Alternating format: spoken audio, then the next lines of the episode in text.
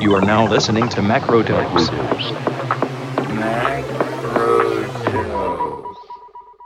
Hello, and welcome to a special bonus episode of Macrodose. Today, we'll be reacting to yesterday's budget announcements from Chancellor Jeremy Hunt, and I'm delighted to be joined by none other than former Labour Shadow Chancellor and my old boss, John McDonnell. I worked for John as an economic advisor from 2015 to the end of 2018 when we responded to the budgets of George Osborne and Philip Hammond, if anybody remembers those two. So before we dig into the details on the Tory budget, we started by discussing what it's like being in the opposition box on budget day. You've got to remember that all the cards are in their hands, all the cards, both in terms of the information that's available to them and in addition to that, the decisions that can be taken. So when you're in the opposition, you're, you're on your toes all the time, as you know, James, because you've been through this budget exercise with me. You're trying to work out as much as you possibly can in advance about what they're likely to say, and then you're trying to predict what rabbits they're going to pull out of the hat. They're responding on the floor of the House it's always the leader of the opposition party that responds. That's the tradition. That's the hardest speech in Parliament, to be honest. And it's a tough one because, as I say, you're never sure what's coming at you.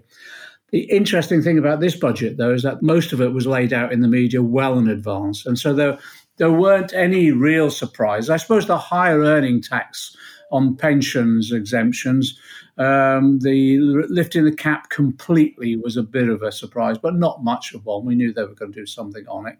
So it was a, a lot easier this year than it has been in previous years. I always, as you know, I always say that the the louder the applause and cheers on the day of the budget for the Chancellor, by the weekend, the bigger the disappointment because it, all budgets unravel in some form, some catastrophically, some of them just in minor detail. I think that's beginning to happen to this budget as well. I was going to ask about that. I mean, what's your sort of headline take from from what Jeremy Hunt said yesterday and where, where you think things are going now? It's completely divorced from the reality of what most people are experiencing at the moment. And um, for me, I just come off the picket lines for the civil service PCS dispute. I bumped into the teachers who were going to their rally in Trafalgar Square. And actually, I'd also been outside the BBC because the with the NUJ because of job cuts there too. So coming into that, and you've got a tube strike in London at the same time. So there's absolute chaos in the society outside where people are demanding wage rises. They're they're doing it because the the hardship they're experiencing. It's interesting, like college lecturers, professionals, you know, who've trained for years, qualified, and the job that they'd hoped for and wished for all their lives, their profession is being undermined by pay cuts as well as insecurity. So just coming into Parliament, it just seemed like the whole debate was divorced from the reality of what most of my constituents are experiencing. It was a real Westminster bubble debate rather than something that would impact upon what people are going through at the moment. There's some stark examples as well just as an aside, I've been chairing this meeting of unpaid carers, the sort of a group that no one really mentions, no one really takes up their cause. And I've been listening to just how tough their plight is at the moment. And there was nothing in the budget for people like that. So yeah, you can get pretty angry. Actually, I do when I go into that chamber. I can get. I have to control myself um, because I can get pretty angry about the neglect of the real world issues that are taking place and you have this sort of intellectual joust. Well, it's not even intellectual. You have this political jousting on the floor of the House of Commons, which bears no reality to what's happening outside. I mean, that was quite striking that, so to speak, that Hunt didn't mention pay I mean, even once, I don't think. It, was quite. What do you think was behind that decision? Because it's a definite decision to do this. On the day that you have hundreds of thousands of people in the streets protesting about pay as public sector employees, and for you to stand up in a budget and not mention once, it looks calculated. Do you, do you think that's the case? Yes, definitely. And I'm disappointed it was on all sides as well. No one was making a fuss about pay yesterday when they should have done. And it was certainly calculated from the government because the last thing they want is to acknowledge that people are on strike, and the reason they're on strike is because of low pay. But linked to that, I listened to a few of the te- young teachers' speeches in Trafalgar Square.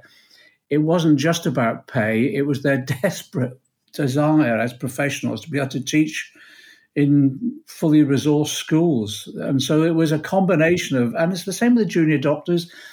Yes, it is about pay and retaining and, re, uh, and recruiting, but it's also about just give us the resources to enable us to provide the services we want to provide.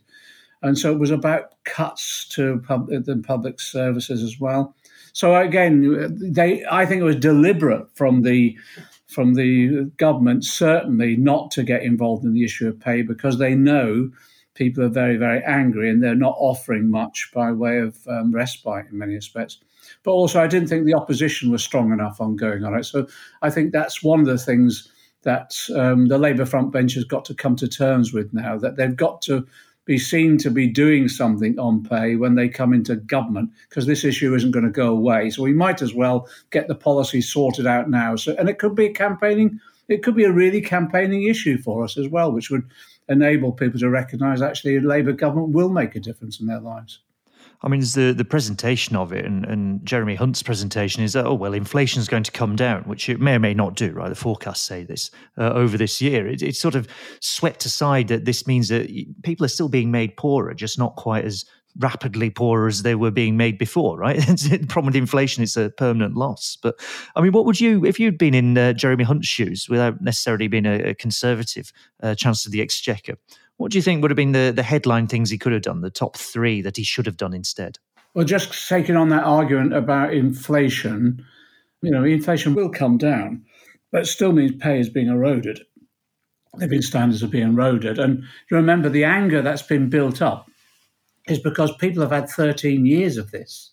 They've had 13 years of pay freezes or pay cuts. So you can understand why they're angry about it. So I would have headlined on that yesterday. I would have actually said, what we're going to do in terms of pay is that we're going to ensure that we have inflation proofing of wages.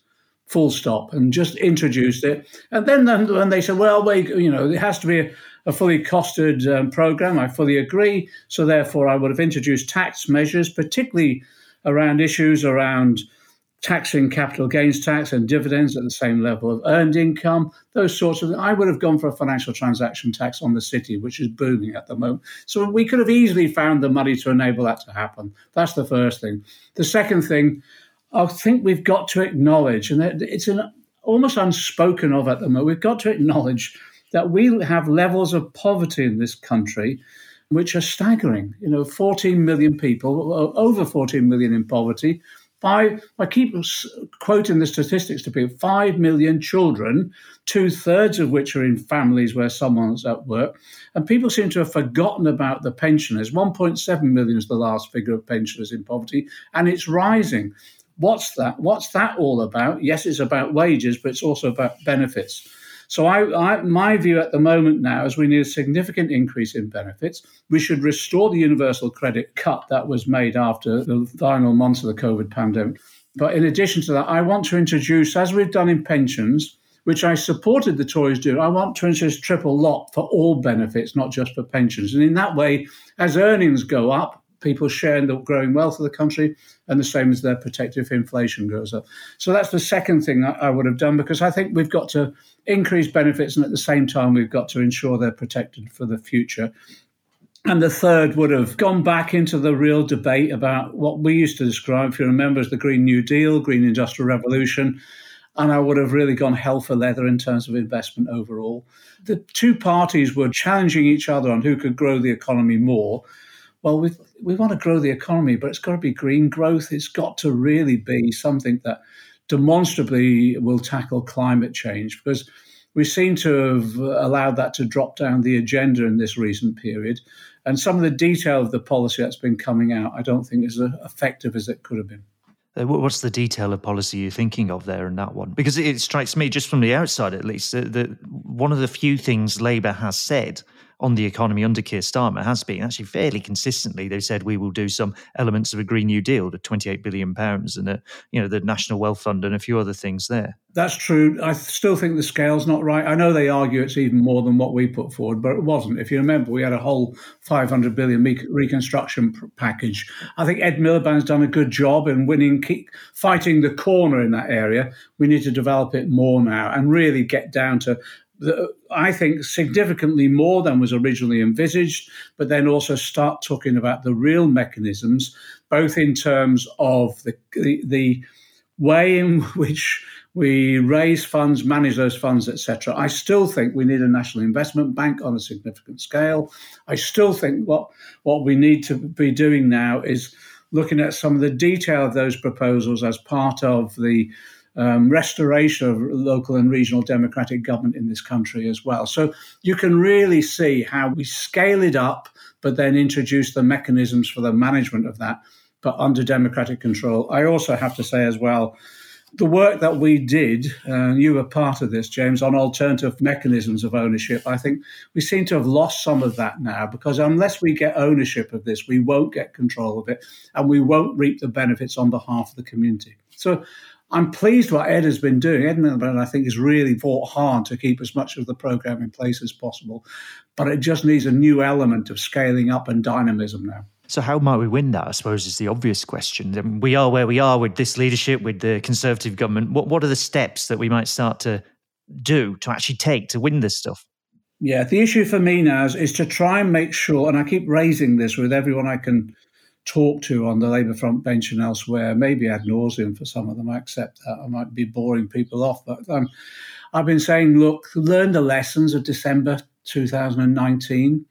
December 2019, yes, it was a Brexit election, but I was throwing out so many policies that one, every time I threw a policy out, for some reason it got interpreted via Brexit, but also it began to lack credibility.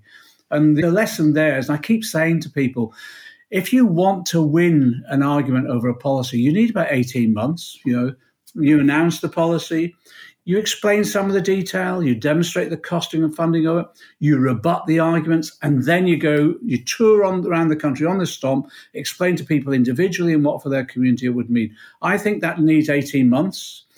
we have got a general election in 18 months. If we don't start doing it now, we've missed the boat. And we then go into an election where we haven't sufficiently built up sufficient momentum around an individual policy, but we haven't welded them together as well in an overall narrative. And that's the lesson for me from December 19. But remember, that election came two years early.